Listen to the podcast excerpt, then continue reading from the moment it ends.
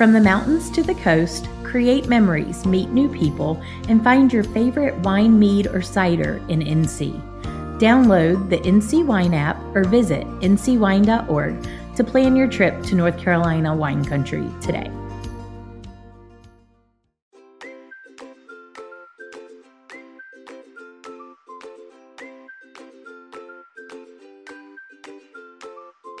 Hi, I'm Joe. And I'm Matt. We're the NC Wine Guys. Welcome to Cork Talk. We're back again with Tina Smith and Nadia Hetzel of Cypress Bend Vineyards. In part two, Tina and Nadia tell us more about the local history and how each wine has its own unique connection to the land. And they give us a recommendation on food pairings. Wine Class with the Wine Mouths is back. This time, Jesse and Jessica talk to us about Traminette. This episode is made possible in part by a grant from the North Carolina Wine and Grape Council. You can learn more about the council by going to their website, ncwine.org. So sit back, pour a glass, and listen. So we're back with Tina and Nadia. So Tina, maybe talk to us a little bit about how the name Cypress Bend came to be. Well, as I said earlier, this farm has been in the family since 1807. And they named the farm Riverton. So that, you know, we have, of course, we have a the first wine we ever wanted to name was Riverton, just for you know to keep the family legacy going on.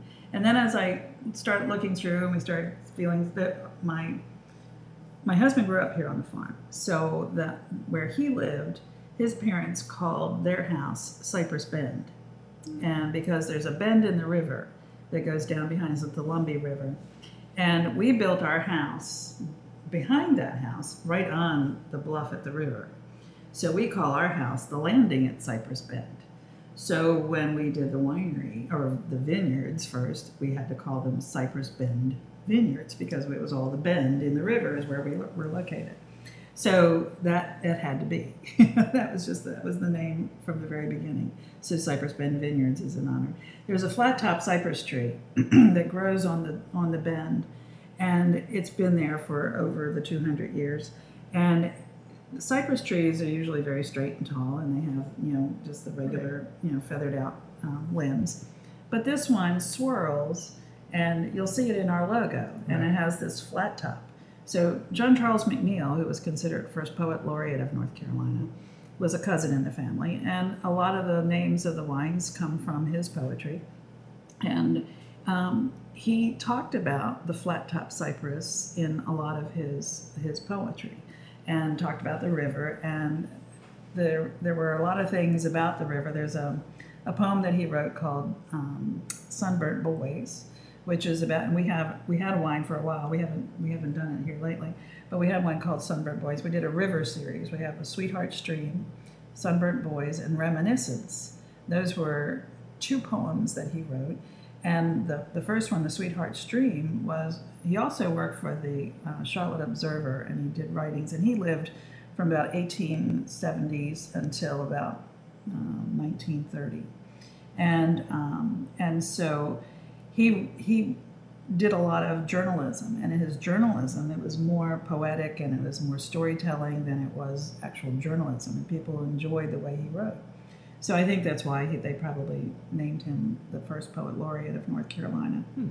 But when people would ask him how he would describe the Lumbee River, he would say it's a sweetheart stream. And so on that label, we have a picture of the river at the bend with the tree in it, which is an actual picture, and it's right behind our house. And that, you know, that's a sweetheart stream. So, you know, we're honoring a lot of John Charles's work uh, we have McNeill as a name. Catherine Campbell was the matriarch of the family, so we have a Catherine, we have a Campbell. Um, and we have the poems of John Charles. We have Autumn, which is, it is it's a beautiful poem. And you can look these things up on the North Carolina online and you know find John Charles McNeill and just discover the poetries. And there are several books that have been written, and a lot of the, the family in um, in Riverton were either writers or they were lawyers or doctors or something. So a lot of them wrote a lot of things about. Um, one of them was the dean of the Wake Forest um, um, School, and so um, you know they just they, they had several writings out there. So a lot of history was kept by the family. Um, one of the one of the people was um, Gerald Johnson, and he wrote a book called By Reason of Strength, which is the full story of Catherine Campbell and Daniel White coming over from Scotland and the family growing and his journeys with his uh, ministry and where he was trying to find his congregation that he had seen in his vision. And so, uh, and then, you know, the children and the names and the things that came out of that, and then John Charles, um, you know, with his poetry. So we've woven all of that into um, what we do here just to carry on a family legacy. And the only other thing that people ask us that's funny is that um, John Charles um, also was involved with um, one of the um, first temperance societies in the United States. And the family, you know, so that right over here off of 401, you'll see a sign. They'll say John Charles McNeill in the Temperance Hall. That's where they had their temperance meetings. So people say, if your family was for temperance, why are you so much for alcohol? And we said, well, that was popular then. this is what's popular now. So, you know, um, and that's just the way it happened. And John Charles actually was a state senator too, and he actually um, was against alcohol. But anyway, I, you know, he might have rolled over his grave once or twice since we put his name on a bottle. But, but you know, what we were trying to preserve was the legacy of the family. So, you know, with his poetry and, and Sunburnt Boys is was the one that was um, about all of the young men in this area that came to the river, and they would they would.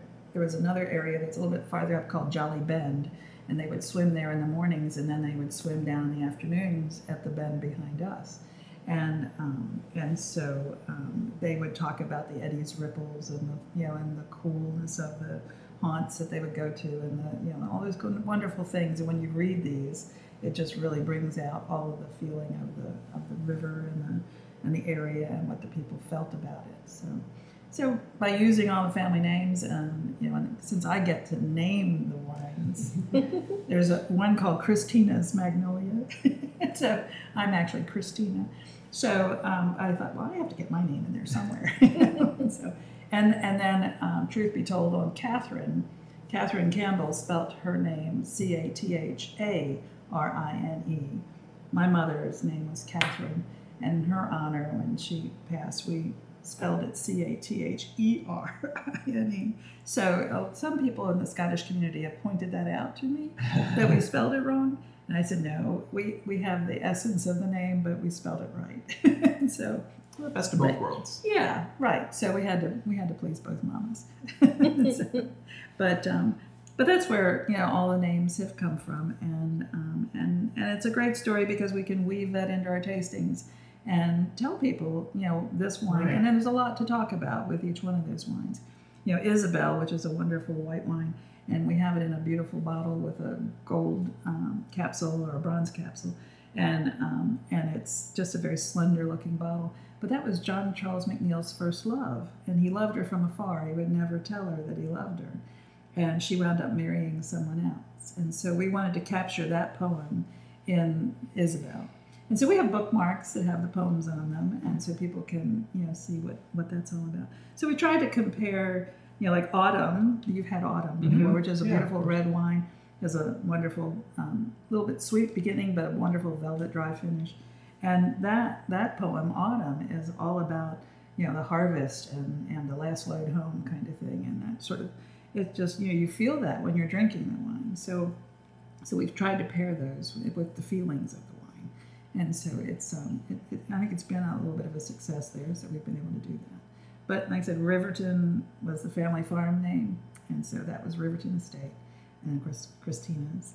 And then Livy was a, was an interesting story. We called it Livingston, which was my husband's grandfather's middle name was Daniel White Livingston Smith, and um, and so about a year or so into what we were doing here, I got a phone call one day from E.J. Gallo, and they said you must cease and desist using Livingston. We own the copyright for all things Livingston and wine.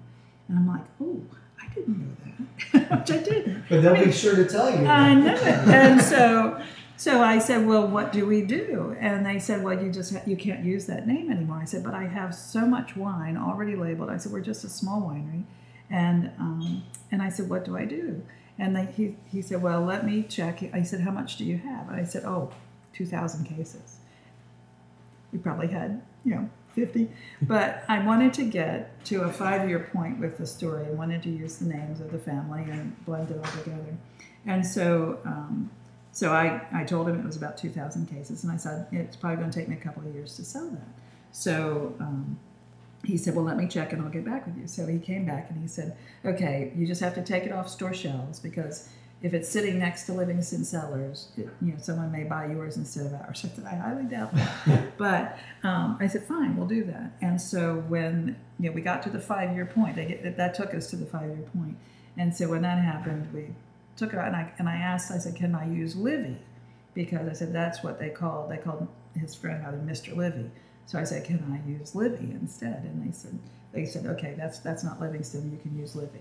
So when, it, when we were able to rebottle it and put it in the new name and the new label, we put it in a blue bottle, put Livy on it, and told the story. so, so that was fun. But um, but yeah, I had I said, well, you know, you all have more money than I'll ever have, and I'll never be able to fight you in court. But I said, I will do this if you let me just have a couple of years. So and they did, and that was great. So um, so that was fun on that name. And then what else we have? Sundown is a it was um, actually it was the epitaph for John Charles McNeill. It was about the sundown of his life, and that was that's very interesting to read that.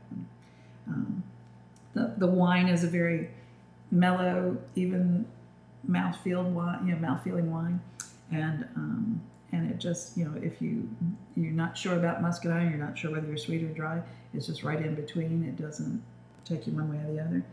And his life was a very even life, and it was just a you know, not a lot of things happening in his life other than he just the way he saw life and the way, he reported it. So that was a good name for that one. And then um, is our is a blush wine that we have.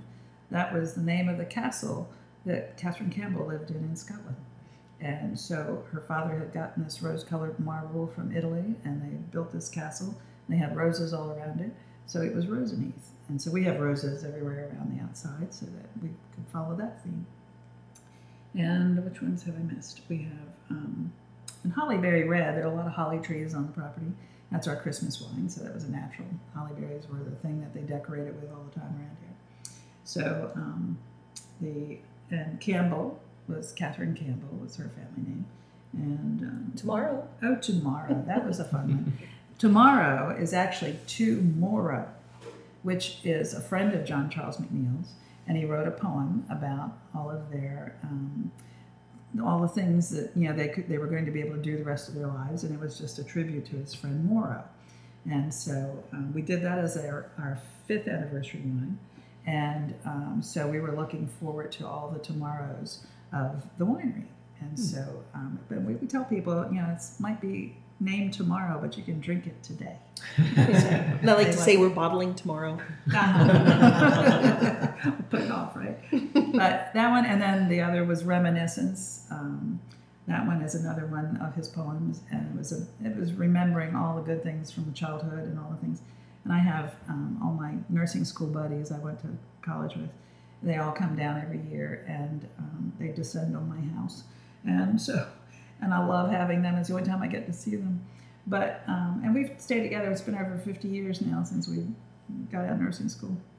But they um, they come and visit, and so when we were doing reminiscence, and I saw them all out on their floats out in the river, I took a picture of them, and it was perfect for that poem. They were reminiscing as kids, floating down the river, down to the you know, to the next landing, and um, and so they loved it because they they had their feet up in the air and kicking and you know and just having the best time ever. And so that was on the reminiscence label. Oh, cool. and so yeah so all of the labels and all the wines have a wonderful meaning. And um, and it's it's great that you know and our, all of our staff they know the story they all tell the story. And people are just fascinated that you know there's that much history in the area. You know the canoe that sits up in the tasting room that was the Madeline, and it's a 1927 Old Town canoe. It was a canvas canoe and um, the canvas, of course, dry rotted over the years, but we put it up there because it was an old family one that we had, and it was a nice remembrance for the family. So, so that's that's our story. I'm sticking to it. so, Nadia, let's go maybe go back through those wines and talk about um, you know the dryness level, sweetness level, and maybe some food pairings with some of these. Sure, that sounds great. So um, we'll start from the driest then. We'll talk about Christina's Magnolia, which is from the Magnolia grape. So you have some nice sort of grapefruity aromatics there. Um, it's a very dry, zero residual sugar, and it is really great with something that tends to be a little bit richer, maybe creamier goat cheeses, um, and just creamier foods in general. And the Riverton as well. That Riverton estate is um, from Carlos, 100% Carlos, and it's also just a completely dry expression of that. And same thing, you have that low pH, the slightly moderate to higher acidity. And so again, that's a situation where you want something creamier because you're you're causing your taste buds to just sort of ache there and they're craving something to help kind of coat that that strength of the pH being so low. Um, and then we move on to our Livy estate, which has just a little bit um, of residual sugar in it. It's very slight. We like to say that pairs well with sushi, which it truly seems to. It seems to be like a nice, light, just like off dry Riesling a little bit. And balance. yeah, it's it's very balanced, and it goes well with seafood, um, uh, shellfish as well, and so that's that's a good one for for your fish dishes for sure, lighter lighter dishes, and then um, we have sundown, which is the it has quite a bit of noble in it. And this is a wine I love a lot. I tend to, to land on Livy and Sundown when I'm making my choices. And Sundown, to me, believe it or not, has a true expression of ter- terroir. People think, oh, mag- you know, muscadine, they can't have terroir. It totally does. From year to year, all the years I've been here, we get this tobacco note over and over, and like a cardamom note, and blueberries and raspberries, and it's always that very similar profile over and over again in really good years where the fruit's slightly stressed at the end, where it, it didn't receive so much rain right up to harvest, and you just get these very, very luscious aromatics. And so, yeah, I love love sundown very much. Some people that are very, very dry drinkers tend to think that it's a little too sweet for them, which which I beg to differ. I think it, it needs that little bit of sweetness with that low pH. It's somewhat like a Merlot. Okay. Mm, mm. Yeah, yeah, and it's um, A little bit lighter than you know. yeah, and so that pairs too with um, richer things. It's also outstanding with uh, very sauces. yeah creamy sauces, but also very aromatic like Asian foods. So like um, uh, I'm a big fan of Indian food, and I just I love the sundown with that. I think that's a very good pairing with it. Um, then we have. Uh, after that, I would say our Catherine or Oh, Catherine. Yeah. okay. Yeah. Uh, so Catherine, which tends to be again in that sweet spot spot of residual sugar balanced uh, with the with the pH and the acidity, and that one is a pretty good standalone um, drinker, but it's also starting to to be very nice with harder cheeses that are richer, something maybe like Gruyere or maybe even a nice aged Gouda. Some- Swiss. Ah, is that yeah, the, Yeah. Bergkäse. So kind of the the richer harder cheeses um, then we start moving in towards slightly sweeter um, versions uh, and this is really still very food friendly then. So we move towards roseneath which has a little bit of more residual sugar. That's our rosé. And it really it's it's very interesting too that rosés always have this one quintessential note that you're like you know maybe if you try to blindfold who knows a bunch of rosés next to each other they have this one note that is very consistent even in muscadine. It's very surprising you'd find that there again too. So um, so your regular pairings with rosés it is a little bit sweeter. So you can have it too with with spicier foods. It's very nice um, with like uh, thai foods. It's, very good sort of more delicate. And um, um, let's see then we have our isabel which would come after the roseneath it's a sweeter version of magnolia and again we have those sort of grapefruit notes it tends to not be so tropical fruit aroma as as the carlos varietals so you're not going to be totally whacked over the head with the the very very grape um, grapefruit forward aromatics as carlos has with the isabel Not as much acidity. As the Hmm. Yeah yeah that's true and and just it's got like a It's like the Christina's. yeah, like a Christina's magnolia because it does Great. have magnolia. Yeah, like a grapefruit note to it a little bit, or like a peach note to it. Um, so that uh, is very nice. Also with, um, let's see, whatever you would maybe pair with with a Riesling, basically, because it kind of tends to go in that direction. So like maybe an older Riesling, um, and it's going to be a little bit sweet, like a sweeter uh, older Riesling. And then we have Tomorrow. Yep, tomorrow, which is a blend of Magnolia and Carlos, which is our only blend of the the two grapes together, and it is really actually starting to get very lush um, and intense. So that's that's also to me personally, it's more of a standalone wine. You compare it with different things, but we're starting to kind of get into a higher sweetness level there, more um, richness and more um, fruit forward aromatics. So the wines going forward there are like Neil and have Autumn. Um, they're all in that kind of richer, sort of sweeter, more of a texture and rounder mouthfeel.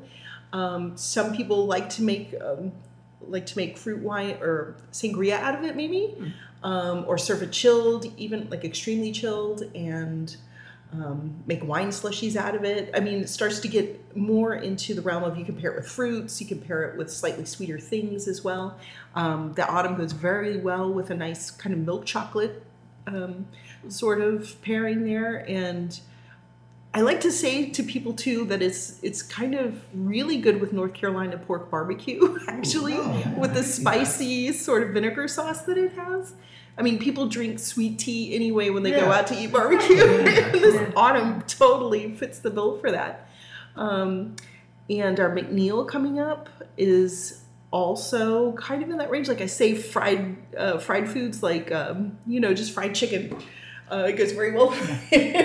With the chicken. sweeter ones, that you know, that's a palate preference, Yeah, and they'll right. drink it with anything. Really, they're not Yeah. they're not um, taking those primarily to, to pair it, it with because of acidity or because of flavor. Right. So they're drinking it because that's what they want to drink with it. So Oh yeah, they spicy hot wings. It's really good. Yeah, yeah, yeah, yeah. It'll cool you down. I can see that. Yeah. So it, you know, definitely you could find a a pairing for it in a in a very traditional sort of Carolinian um, food setting, like I don't know, um, maybe red red beans and gum. I mean okra and and tomatoes or something like that. You can also kind of pair some of the wines with. I think it would be very interesting to pair them with traditional foods from the area. Yeah, it makes sense. It- it- It's made from a native grape, so you think foods that are Right. grew up in the region would, would pair nicely. Yeah, and I've seen a lot of people drink Riverton and Christina's and all, and anything with the fruity balance like that, or the fruit forwardness of it, they're going to drink with um, barbecue and other southern dishes and chicken. Um, and I mean, I've used, I'll use Riverton in a lot of things that I'm, you know, if I have to use a white wine for Yeah. fish, Mhm. Yeah, like sure. I, yeah. So I use it in that. And when I make cranberry sauce, I'll put that, or I'll even use Catherine sometimes, depending on what I have available. So, um, so yeah, I think they all go really. It's just that fruit flavor that goes into it. And um, but but on fish, it's usually the drier ones that I use Yeah. on fish, and it Yeah, really they're very does a nice good- nice there. job. Mhm. Crab dishes or anything. Mm, Yeah, crab. I okay, now I'm getting hungry. Yeah, I know. yeah. And all we have is cheese and meats. It's time for Wine Class with the Wine Mouths. Welcome back, Jesse and Jessica. Thanks. Hi. So, Ow. where are we with our grape uh, journey today? So today we'll be talking about Traminette. Exciting. Okay, excellent. Yeah. So Traminette is a fun grape. It's a hybrid grape that's actually a hybrid of a hybrid and a Vitis vinifera grape. In case you're wondering what's a hybrid, a hybrid is a cross of two different Vitis species. So like Vitis vinifera and Vitis campestris, for example. Um, so Traminette is, like I said, a hybrid of a hybrid. The hybrid that was used to make Traminette was called Johann Seyve 23.416. Just rolls off the tongue, doesn't it? Has some great but that marketability. yes, absolutely. Um, and that was a hybrid created by a guy named Johann Seyve. And it was numbered because it never really took off and got rebranded. So that was one part of the parent that was used to create Traminette. And the other part was Gewürztraminer. And Gewürztraminer is a vinifera grape that originated in Germany at the foothills of the Alps. So you've got Johann Seyve 23.416 and Gewürztraminer get together and make Traminette. So that gives it some interesting flavors and aromas that we'll talk about kind of later. But the goal of this cross was to try to produce a large cluster table grape that would taste like Gewürztraminer. So long origin story. Yes, quite the twists and turns there. Yes, exactly. And some fun facts um, about Johann Seyve. So he was a French biochemist and he created lots of hybrids, hence the numbers. But lots of other grapes and things are named after him. So he also created Chambourcin and he came from a long line of other French biochemists. His dad and his brother also created hybrid grape varieties, some of which you might have heard of, including Seyval Blanc and Villard Noir. Cool. So, yeah, fun Busy facts. guy. And it sounds like we owe a little bit of uh, gratitude to him for his work. Absolutely. So Traminette, the hybrid, was made in 1965 at the University of Illinois by H.C. Barrett.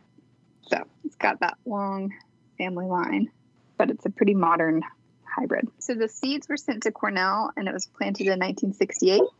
Then the vine was, the original vine was propagated in 1974, and then the grape was officially released in 1996. Wow, so it is really, really new. Wow. Yeah. I guess I didn't realize that it was that new. I mean, I knew it came about in, you know, the 19, 1900s, but So, how does Traminette do in the vineyard? So in the vineyard, it does really well, um, which is, you know, kind of tying back to the fact that it's a hybrid. So hybrids are often created because um, they want a grape that's going to be better in the vineyard. So you're taking your Vitis vinifera that you know tastes good and you're combining it with a different Vitis variety that's native to North America. So it has different qualities that's going to make it grow well. Um, so Traminette specifically is more winter hardy. So you'll see it grown some more further north. And it also, the big one from North Carolina is it's more disease resistant than its parent Gewürztraminer. So, you know, here in North Carolina where we have downy mildew and powdery mildew and everything, it, it's more disease resistant. One fun fact about the Traminette berries is that it's important that they have sun exposure. So, very good for North Carolina, but sun exposure is essential for um, getting a high concentration of monoterpenes, which I'll talk about when we talk about the winery. But that concentration of monoterpenes is is really important, and the sun is what does that. So, also a good thing about North Carolina and growing Traminette. And then because it grows really well, there's a lot of vigor. So canopy management is going to be really important. So you're going to have to do some more hedging and leaf pulling and shoot thinning and different things. So it will be a little bit of work in the vineyard because it's so vigorous, but it does really well overall. Yeah, definitely a good choice to have in, in your vineyard if you're wanting something that's probably consistent and makes a good wine. So let's talk a little bit about that. So let's talk about in the winery. So in the winery, I'll go back to the monoterpene. So that's an organic compound and it's prevalent in Traminette. And that's what contributes to the high aromatics. So like a Gewürztraminer, it's an aromatic wine and those monoterpenes is what is what does that. So that's good. And with a, a wine like that, you have a lot of options in the winery. You can do it in a variety of sweetness levels. So, I mean, even in North Carolina, we have dry Traminette and sweet Traminette. So you can go across the spectrum with it. With that, the acidity is what helps it balance some of the sweetness too, if you want a sweeter Traminette. And then, just a fun fact in the winery there's some research that shows skin contact with the must is best, giving it a strong spice and floral aromatics, that some of that's in the skins. You obviously don't want to do it long, but some of the research says like just 24 hours with the must kind of adds some more complexity to it. I will say though that I do enjoy a nice uh, kind of spicy and slightly floral Traminette. So extended skin contact with that, I think really does kind of give it a nice boost and really brings out some of that Gewürztraminer parentage. Yeah, which is a great segue actually to flavors and food. So, with this hybrid grape, you know, we've talked about one of its parents is Gewürztraminer. So, with that, what flavors come to mind for you guys if you're thinking about Gewürztraminer? So I would I would think like sushi or some sort of Thai food. Um, th- those are the Mhm. kinds of things. So Asian dishes are kind of come to mind, but I really like it with sushi. Yeah, same here. Anything with a little bit of spice or a little bit of some of those more um, exotic flavors, I think really kind of pair nicely. hmm Yeah, that kind of lines up with what we were recommending too. So with traminette, you can get aromas and flavors of lychee, apricot, honey, so of that spice and floral, citrus, white peaches, you know, anything like that might go well with, like you mentioned, sushi, Thai food. So one of Jesse and I's favorite dishes is massaman curry. There's this restaurant we used to go to in Greensboro all the time that makes really good massaman curry. And that would pair really nicely with a traminette. I think sushi, oh, that sounds really tasty. Even chili or other spicy foods might go well with a sweeter traminette. I could see that. Yeah, and I, I would think that a sweeter traminette and some apple pie might be a nice pairing. Ooh, So, hmm I'll have to try that and report back. Okay. Please do. One thing that we've had someone tell us about Gewürztraminer pairing is that it would go really well with a Caesar salad. Um, so I think it would be interesting to see how a traminette does with Caesar salad too. Yeah. We have yet to try the Caesar salad recommendation though, but it's definitely on our list. We could do it side by side. We'll do a Gewürztraminer and a traminette and have a Caesar salad. and apple pie for dessert. Sure. Perfect. So one of my uh, guilty pleasures, comfort food wise, is Trader Joe's frozen palak paneer. Have you guys ever tried that? No. Oh man, it is like ridiculously good. I think, but I think that would pair really nicely with a traminette. I could see that. You have some of those really warm spices, I'm guessing, from the, the Mhm. palak paneer, and then it's with that spicy, kind of subtle, sweet, floral, aromatic of the wine. I could see that going really nicely. Yeah, and the tang of the paneer cheese, I think it Mm. could be really good. So you know, just pop some of that in the microwave and open your nice bottle of traminette and and uh, a little bit of a high-low pairing, perhaps. I mean, there's nothing wrong with pairing wine with comfort food. I think that's some of the best way. I mean, it's it's comfort food because it makes you feel good, and if you're going to drink something that makes you feel good, that just adds to the comfort. for sure. So, any final thoughts on traminette? Um, no, um, I think it's a great one for North Carolina. It does well here and can be produced in a variety of different ways, which makes it a great fit for our state. We agree. Absolutely agree. Well, Jesse and Jessica, this has been a great time. Thank you very much. Thanks for having us. You can find out more information about the Winemouths by going to their website, winemouths.com, or on Facebook and Instagram at Winemouths. That's W I N E M O U T H S. And now, back to the show. So, something that we talked a little bit about earlier and hinted at were expansions. So, talk to us a little bit about the expansions that are going on here. Yeah. Well, we, you know, in uh, 2018, when when Hurricane Florence hit, and then Hurricane Michael hit right behind that, and then we had rain for eight months. we had to do a few things to, you know, we had a little bit of roof damage, and and uh, we had some other, you know, things that had happened, and our pond was overflowing, and our stage had to come down. We had to change that into a different grotto, move it up the hill away from the pond. So, you know, we made some adjustments there. Um, and then our biggest adjustment we had to do was in the tank room. And so um, we decided um, they could get in there to take, you know, the roof off or whatever, but that was like taking the oven away from the cake when we were, you know, they said, just move your tanks out. And, and I said, well, we sort of can't do that. and so, you know, the, the, um, they all would have to be drained and then emptied and back into, and I, we have no place else to put them. So, um, and the, to put um, scaffolding in over top of that to be able to work on the ceiling and the roof, they um, they said that you know it would cost about three hundred thousand dollars for you know scaffolding, and I said, ah, we could put a building up for that. So um, we were able to put a building up with uh, SBA disaster money, and um, and we were able to move those out. And so once everything is out of there and clean, so we can then change, you know, fix the roof and do those kinds of things. And um, but that expansion also helped us to go forward with some of the things we wanted to do anyway. And um, it was just, you know, I guess it was time, and God said, "Here you go. I'm going to fix it for you." So, um, so we did that, and we had we have a, uh, about a seven thousand square foot um, expansion that we did for a new lab and uh, the new building, and what we're looking forward to is to being able to do more uh, custom crush and getting some, you know, drier wines out to some of the other wineries in North Carolina, so they have some a good representation of what the grape tastes like and what it can be, and you know, so that it fits their fit flavor profiles that are that they're serving in their wineries. Um, so um, we would like to see that happen. We have some new wineries that are coming along that we are working with and making wine for them. So we, you know, we hope to be able to do that for more people um, and get the word out more about the muscadine and how, how great it can be in different forms. So um, that, you know, that's, and we've we've been working on this now since 2019, and um, and it's been with COVID and the pandemic and all that sort of stuff. It's taking us a little while, but we still have some other things to do. We're going to be adding a small event space for the inside, and then um, more bathrooms and um, what, what else? Is, oh, a bride's changing room and some other things. So once we do all that, then we'll be, you know, we'll be set for another year.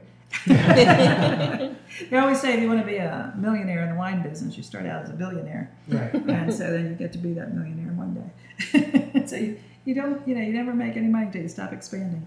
But you know, as long as we're expanding, that means you know people like our wine, and Exactly. people want to keep coming back, and they want more and more. So we're going to give it to them. Very cool. So let's talk about one of the big events you have on a regular basis, Jazzy Friday. Jazzy Friday. yeah. That's been that's been um, something that we started way back in 2005.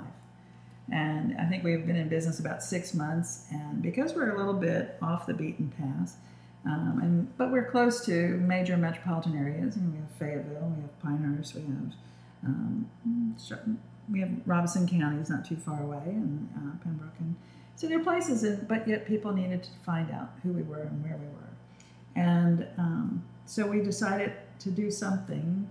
And we came up with the name Jazzy Friday because we had weddings that were on Saturdays, and you know we couldn't do anything on a regular basis. And when we first started, we were we did it once a month, and it was so popular. And but we had it inside. We didn't have a tent at the time, and we had um, we had it inside, and we could hold.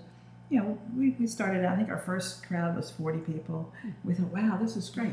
And then we had 50 people the next time, and then it got to 75 people, and then we're like, man, this is unbelievable. And we all didn't know what to do. And this is back in 2005, six. And then um, we then we spilled over into the tasting room. So we put speakers out there, and the band was in that little corner in the in the tank room. Actually, is where we first started. And so it was, it was like a coffee house, and you know people loved it. And there was a little tiny dance floor area, and we would serve hors d'oeuvres, and so it got to be a little bit costly for us, but um, people got into it and they really enjoyed it. And then in 2008, it was getting so big, and people were out on the patio, so we put more speakers out on the patio, and they were listening out there. And um, and then I, we thought, okay, you know, we had a tent up for a wedding, and we thought, well, let's do Jazzy Friday out in the tent. Well, you know, that was the end of it. And you know, after that, we put up a, a new tent, um, at, which stayed up from 2008 until 2013 when the ice storm took it down. It was a fair barn tent, and it was a uh, 40 by 100, I think it was. And then the next one we put up, we, because we leave them up all the time, um, we had to get something sturdy. So we had a, a future track tent put up on a concrete floor, and so we had this wonderful dance floor and big area and sliding panels. We thought we were in heaven. so so we've had that tent. That's a 5,000 square foot tent, and so or no, I'm sorry, 4,000 square foot tent still. And um, and so, but we have Jazzy Friday every Friday night now. It, um, and when we had the pandemic, people really missed it. And even though they knew things weren't going on, they still called here every week. Are you having Jazzy Friday? It's Jazzy Friday. And when we started out, it started out with jazz music. But the jazz band that we had was just a three, four piece band sometimes. And people wanted to do some dancing. So they would play some, you know, some you know, popular songs. And so people got into that. And then um, as time went on in the tent, they wanted more dance music and more dance music. And so then we started getting some other bands that were beach music bands. And we've had jazz maybe once a year now. so it's just people want to dance. And that's, you know, there are certain bands that they love. And um, we have uh, the Sand Band is one of our big bands that comes all the time. And Cat 5 and Jim Quick and the Coastline and entertainers and Black uh, Blackwater, and uh, there's just so many great ones that are around, and everybody wants to play here now. So we usually have anywhere from three to 500 people that show up on Friday night. So we, um, of course, we, we had a few rough years after the hurricanes, and a lot of people in this area had a lot of damage and a lot of things going on. So you know things slowed down a bit then, and but you know we've opened up again on the second of April. We started back on our every Friday nights, and you know of course they've lifted the restrictions and everything is is good. And people that haven't been vaccinated, we still ask them to wear their mask and you know so people social distance and because it's the tent is wide open and everybody's out on the lawn and on, under the tent. Um, it's all it's all very safe and um, and we've never had anyone have any issues. But you know, and, but they love it and they come out. And we've had you know since we've gone back, there's been three to four hundred that have been showing up. So we think that you know people are anxious to get out. Yeah, so, but yeah, it's always been a success for us. It's always been something that um, we've enjoyed doing and we look forward to doing. We have food trucks that come in, and so people can get food while they're here. And then we have a full bar that's out there, and people can get their, their wine. So it's a 21 and over event. We don't um, we don't have children coming in. So it's it's just a wonderful, safe out under the stars night, and people love it. Very so cool. it's been very popular for us. We've set a precedent that we do it all the time, and other people now are seeing that it's a very it's successful thing and very popular. But it's a big undertaking Oh, yeah, I'm sure. you, yeah. Yeah, you, you you get to a point where you it's it's like a machine. You know, it runs Right. well. You keep it oiled, and it runs well. And when people first start out, I'm sure they're very overwhelmed when they try to do something like that. But once you get into it, once you do it, and you know your crowd, and you know what to do, and you've got the movement going, and you've got everything. Um, I think we we work pretty well. So we have a great team here, good good people working, and they have fun while they're doing it, and they even dance up behind the bar. Yeah, so all good. And if you want to learn how to line dance, we have great people that can teach you how to line dance and shag. And So, of course, with that beach Yeah, music. you that's right, that's right. that's right. So both of you are involved with a, a number of organizations Mm-hmm. in the wine industry, particularly here in North Carolina. So maybe talk a little bit about those organizations. I'm thinking the Wine and Grape Council, Right. Wine Growers, Right. Muscadine Association. Ever, ever since we started business, uh, Dan and I decided we needed to be involved with the industry. And so we immediately, um, like I said, we went to a Muscadine Association meeting prior to us starting all of this and just found the resources to be tremendous and the people. And so, um, but you know, there and there was an organization. It was sort of in a not a fledgling state, but it was you know there was more stuff coming down the pike, and we we could as business people we saw you know they didn't have a business plan, they didn't have these different things, and so we talked with a few of them about it, and so that led to um, someone calling. I think it was David Fussell called my husband and said we would like you know you to be on the board. And he said, "Well, you know, I really don't have time, but my wife would really enjoy doing that." and so, so I became, um, I think, secretary or something on the board way back then in 2005 or six. And um, and then right after that, I became president and had several terms as president of the Muscadine Association. And we did a lot of work. We did the first strategic plan for North Carolina with the Muscadines, and we had a huge um, uh, membership at that time. And so um, everything was great because muscadine was becoming the you know the soup of the day word, and you know people wanted to know all about it, and they were out. You know they they thought things were just going to break wide open with the nutraceutical side, and everybody was running out to plant muscadine, but they didn't know what to plant, and we wanted to make sure they they planted what we needed and what we were going to use in the industry. And um, so we, you know, we helped people along with that, and um, we we saw a big expansion at that time. So we helped a lot of people getting started in the business during that. Um, and during that time, Dan uh, became part of the North Carolina Wine and Grape Council. So he was on the board for a couple of terms. And um, Nadia came along, and she we, we got her involved in the Wine Growers Association, and so she was on the board for um, for a few years with them. And then the last four years, I've been on the North Carolina Grape and Wine Council, and have been doing the the, the chair of the Research and Development Committee.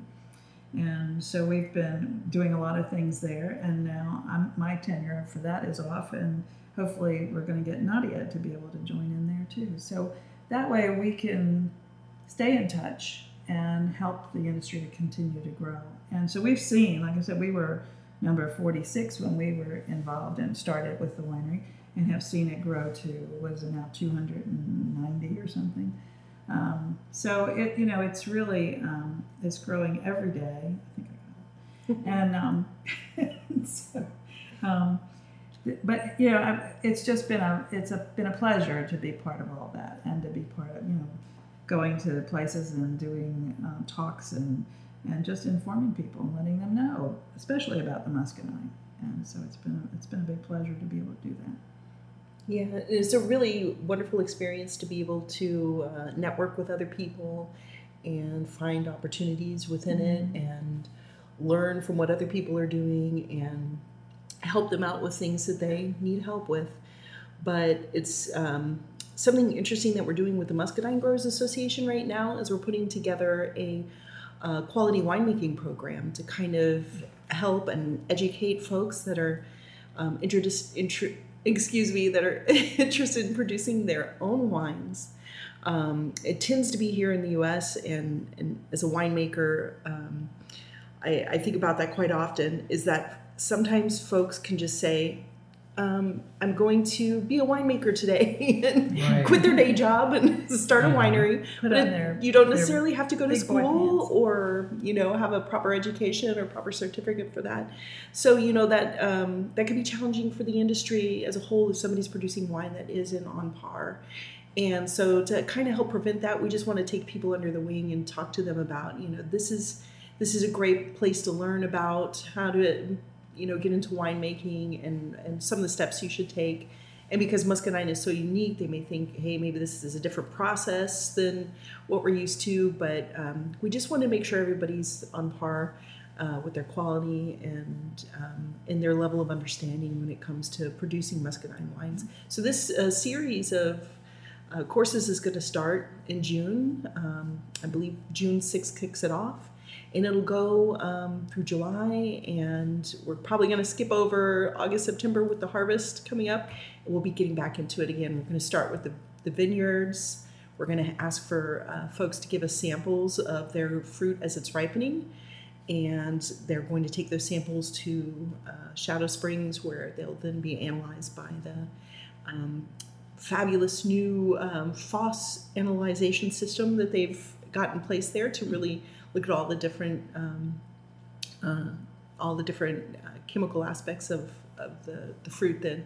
Because um, there's also issues with is the fruit properly ripened when you're ready to pick it? And how to understand that it is properly ripe? Because often we'll have you know uh, winemakers in the states receive fruit.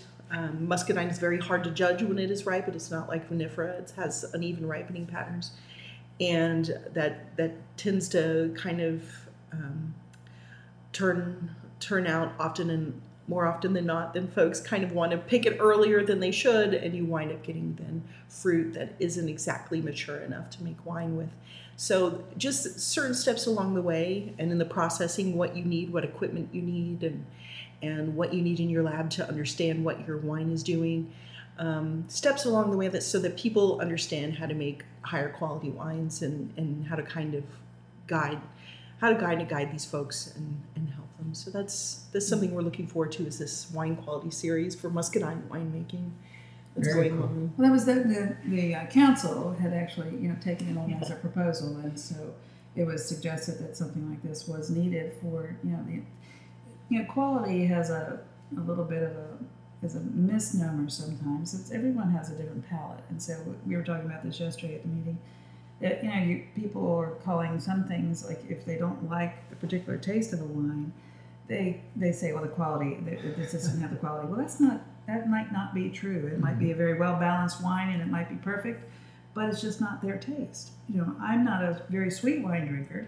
I I prefer dry wines but i will taste them and i won't say it's good or bad but i'm not a good judge of it. You know i I feel like you know if you put something that's um, from semi-sweet to dry to for me, I can judge it better than a very sweet wine. So, but some people with sweet wines won't, you know, they'll say that, oh, that's uh, that's awful. that's Right. On a dry wine. So, so quality, you know, you, it, it's you know the consumer can't really tell quality a lot of times. So, um, but we we have found that there are some people that, like Nadia said, they wake up and they put on their winemaker hat and they go off and make wine, and it may not be the best thing. And we're fortunate to have a very qualified winemaker here, and um, and so we're very proud that we can say we do make wine here. And um, and there are people that you know just think that it's there's, it's not rocket science, but even with the muscadine, it is rocket science. There are things that can be done, and there are smells, and there are you think sight, you know, things that you see and you and you feel with the grapes, and um, and people need to learn those. And so that was one thing that you know that we felt with as the council, it was a good proposal to support and to fund because it's going to be something for there's there isn't anywhere else for the muscadine grower to go or the muscadine winemaker to go to learn about the muscadine and that's why we're doing these other studies and trying to get the flavor profiles and the and the um, acidity profiles and things like that so that we can better understand it as a real wine grape and so that's this whole process and with the Wine um, Muscadine Association doing this, is going to turn out better winemakers and help them to know. And there's mentors around that can help them. I mean, there are people that can say, yeah, here's what you know, I, you know we could probably do. And a lot. And one other thing that people do is they, you know, if they they have a small winery and they make a batch of wine and it may not turn out, well, they've got a lot of money invested in that batch of wine, and they're not going to dump it. Mm-hmm. You know, they're going to put it out there. And so, if we can find uh, a way to teach them faults or a way to teach them, you know, how to judge what's happening as the wine goes on by smell, smell or sense, then you know we find that then we'll make a better winemaker, and they can put out a better product. But it's you know it's just the development of the product that we're after is to make sure that they're doing it the correct way. So and and like I said, quality is a little bit of a we're trying to find a better word than quality to call it because it's you know people will say oh north carolina just doesn't have quality wines well we do have quality wines here and on the vinifera side and on the muscadine side um, and people are making good product but people need to understand there's preferences Mhm. you know and people like different things so we just have to make sure that when we do give them something it's doesn't have a fault and it doesn't have a problem Mm-hmm. but you know, but we're finding it's happening in some areas, but we're hoping to be able to eliminate it by doing these kinds of things. Yeah. So that's what the council's there for, and it's there to help and to find that. And when you see a problem, you try to you try to help and do something about it. And then you have good people like Nadia that are right there to help you along with it. Oh, thanks. You just can't buy her from me; she's not. I'm not going anywhere. So we're kind of winding down on the questions. Um, we typically like to end with a couple sets. Um, so what has left some of the biggest impact on you over the years?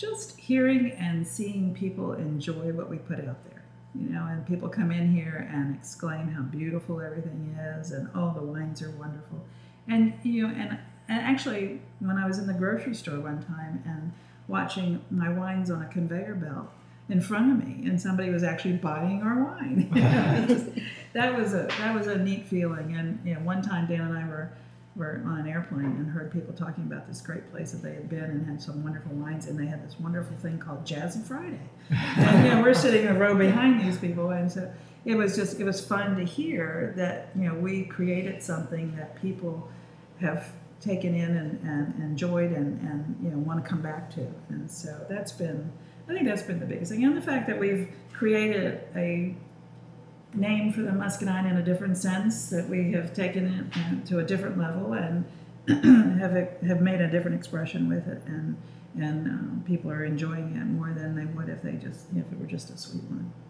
Perfect. So, And Nadia, how about for you? Um, I always think back to it was the opening of the North Carolina Wine Month, and um, we we were pouring wine. Y'all were there as well, and um, I believe it was Serge from Jacques. He's a very fine um, um, Yeah, French in chef yeah. in Raleigh. He came up and he tasted our wines, and he tasted the Catherine. And he was like, you know, I like to work with ingredients that are an expression of, of what the actual ingredient is. Like a carrot should taste like a carrot, and it should, you know, have great flavor and so forth. And he was like, "This is a great expression of this grape and and this wine and how muscadine should taste and everything." And I've been like, "Yes, he gets it. Somebody gets it." so it's always those experiences where Yeah. somebody realizes what what you're onto that really kind of, you know, brighten your day and bring the rainbow out and just make you so happy. Oh. And that's Catherine has won the cup two times. Okay. So, Yeah. So that, and with what he said, that just brings home. you Right. you- we we hit it on that one. Yeah. So that was a good one. So. So, what is it you want customers to know when they come visit Cypress Bend Vineyards? we're here for them. you know, we're here to give them an experience. Um, and you know, when we first opened, I was worried about opening the doors and what questions people are going to ask and what you know how how are we going to handle things. And as people came in, I found that you know not everyone knows everything about wine, and we've been able to give people an experience that they can enjoy and they don't feel pressured into thinking that they have to be a wine expert or a wine judge and that they can enjoy the experience of having a bottle of wine. So, and we've had some first time wine drinkers that have come in. They've never had wine before, and you know, they're usually beer or they're liquor or something, and um, and they just, you know, they find wines that they like. They find favorites, and I think that's been that's been that's what you know. I, I want them to find a favorite when they leave here, so, and they usually do. So that's that's been, that's been the fun part.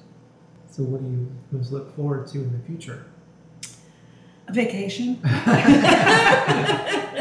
like that's ever gonna happen Yeah, and when, when might you get one? I don't know. in this industry. I don't know. That's why I said that's why we built that house on the river, so we wouldn't have to go anywhere. Yeah, that was a mistake. yeah.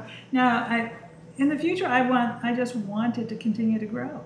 I want it to you know to be um, still the the best and have a good name and be a place that people still want to come to. I don't want to have to go down and struggle back up. Uh, you know, we're, we're on the we're we're up there, and we you know we want to stay there, and we um, we hope that we do everything to please people. And you can't please all palates, but you know you can please people for the experience, and um, and still have our, our maintain our crew that we have, and and um, make people feel like they're welcome when they come. So that's I think that's all we can hope for in the future. No COVID. No, Yeah. no, you know, no other bioterrorist things. Stay away. Put up the cross. And Nadia? Well, I'm, I'm just hoping that we're going to always continue to have a broader um, interest in the grape, seeing as it is a indigenous grape, an heirloom grape. That hopefully that is going to generate interest and bring more people that are um, looking at looking at this with those kind of eyes. Right. That this is something special and unique. Because there's, I mean, the potential is out there. It is everywhere you go. You see people uh, looking at what's around them and and really starting to appreciate it more and really showcase it more and i just hope that for the future that that, that really that really happens in a big way around here it's Yeah. it's north carolina's um, heritage is north carolina's uh, legacy and it really needs to be appreciated by by everybody here in some And way. respected. And Yeah, that's yeah, and that's yeah, that's one of the big future things is knowing I think it, we're on that way to do Mm-hmm. that. I think we're on the way to you know for people to understand that it's just not uh, a, a grape, a foxy grape. Um, I really don't like that term, but um, it's not. And yeah, I mean it, because the foxes eat it. but um, it's you know as Nadia said, it's you know it's getting there, and we've seen it in the in the on the nutraceutical side. We've seen it in the medical research, and we've seen it doing all these wonderful things because of the you know the, the characteristics of the grape and the chemical compounds that are in the grape, and it, you know it's it's just amazing what it does, and um, so I think that and, and it's only been 16 years for us since all of this really has started to develop. And I think that's a pretty young stage, you know, for a development of something that's going to be around for a long time. I mean, some of these grapes that have come over from Europe have been around, you know, a long time, thousands of years.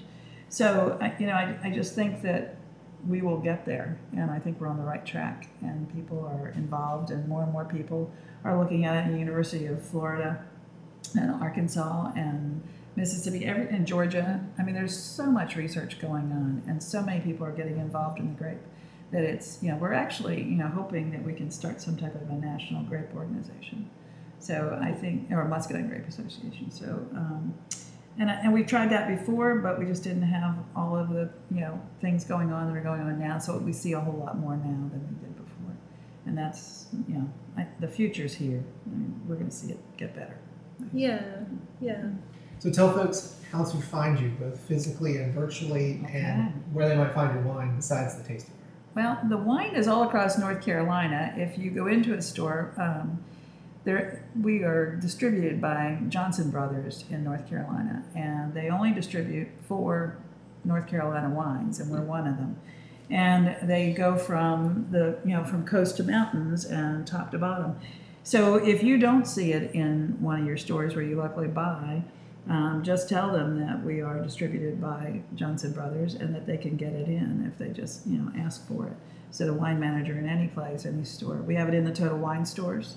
Um, we have it. Um, yeah, there's lots of. I can't name all the places Of that course. it's in because you know they, they put it out where I don't even know where it is. But it, you should find it. If you don't, you ask for it because most of the North Carolina sections in these stores like Harris Teeter and Food Lion and Walmart and wherever else they're selling the wines, um, Lowe's Foods and things like that. Um, they will have it, and if they don't, like I said, just ask and tell them that you know it's a major distributor in North Carolina that's putting it out there. So um, And we're winery direct as well with the Yes. Total Wine and More. and you know, we can we ship um, to forty different states in the United States. So we have an online, um, which is www.cypressbendvineyards.com.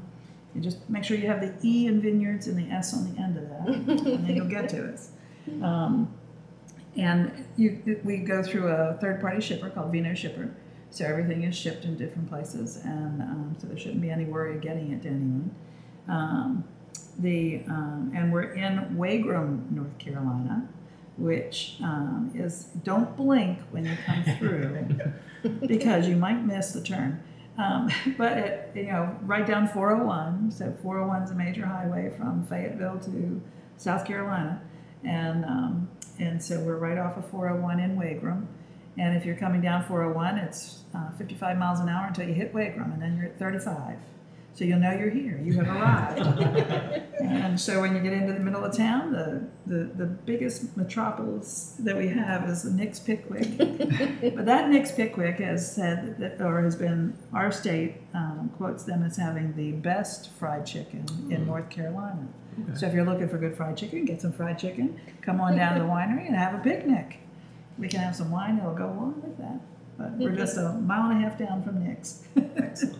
And you're on Facebook, Instagram, We're on and Twitter. Facebook, Instagram, and Twitter. And uh, please like us, follow us, and you'll get all the information. If you want um, any information about our Jazzy Fridays, uh, go to the website or Instagram. We usually put something out when they're coming up. Once a month, we'll put out a full calendar, and then we do some reminders throughout um, and let you know who the bands are. And you can also go online to the website and find the schedule for the rest of the year. So, we also have a, um, a fall festival that's coming up this fall, um, which I don't remember the date. Is it an 18th? Is that a Saturday? Darn it. I I'm don't sorry. remember. Um, but it's coming up the third weekend in September. And, um, and we usually have, you know, all kinds of vendors and food trucks and wine tastings and bands. So it's a great, great fun time. We didn't have one last year, so we hope to be able to get that through this year. So we were planning it, and um, that's another great time to come out and enjoy the harvest. Pick your own grapes. We do pick your own from about the end of August through September. So people love to do that. Be fun. Very cool. Yep. And maybe also tell folks kind of where Wagram is in the state. It's in Scotland County. Wagram is in Scotland County, and uh, let's see, we're about uh, is about 90 miles below Raleigh. If you're going south, we're below Pinehurst by about 27 miles. So if you're in the Pinehurst, if you know where Pinehurst is, and if you head south on 15501, you'll come down to um, towards Laurinburg, and we're about 10 miles north of Laurinburg.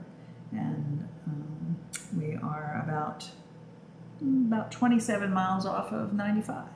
So um, if you come across 95 or 74, we have highway signs on 74. They'll direct you up 401 or come in. If you're going west, it'll bring you up um, a different little way coming back into us, um, which is a little scenic way. And then if you go on, if you're coming out, you can go to 401. You can go down a mile or two up and get on 401.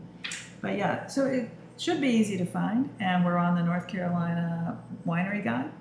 If you go to visit nc dot, or what is it, visit not visit it's ncwine.org i should know that one by heart ncwine.org um, and that has all of the winery listings there and we're listed with them um, and what else I Just can't- go on down and visit. yes Yeah, all the time That's right. That's right. that's right. We are open seven days a week, and we're open from 12 to 5 every day, 10 to 5 on Saturdays, and 12 to 5 Sundays through the rest of the week. And then Friday nights, the gates open at 6, and the music goes from 7 until 10. And at 10 o'clock, you need to go somewhere. You don't have to go home, you have to go somewhere else.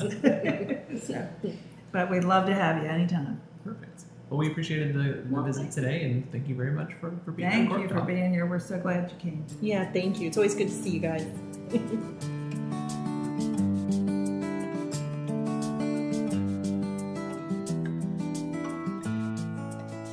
That's it for this episode of Cork Talk. Thanks again to Tina and Nadia. They're making some really great wine, and we highly recommend that you make a visit.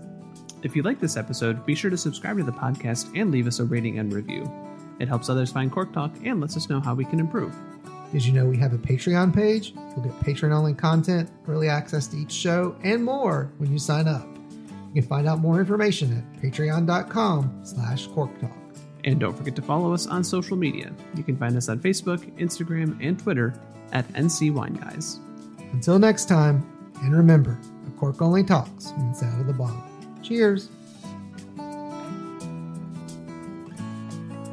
Cork Talk is a Freeman LLC production.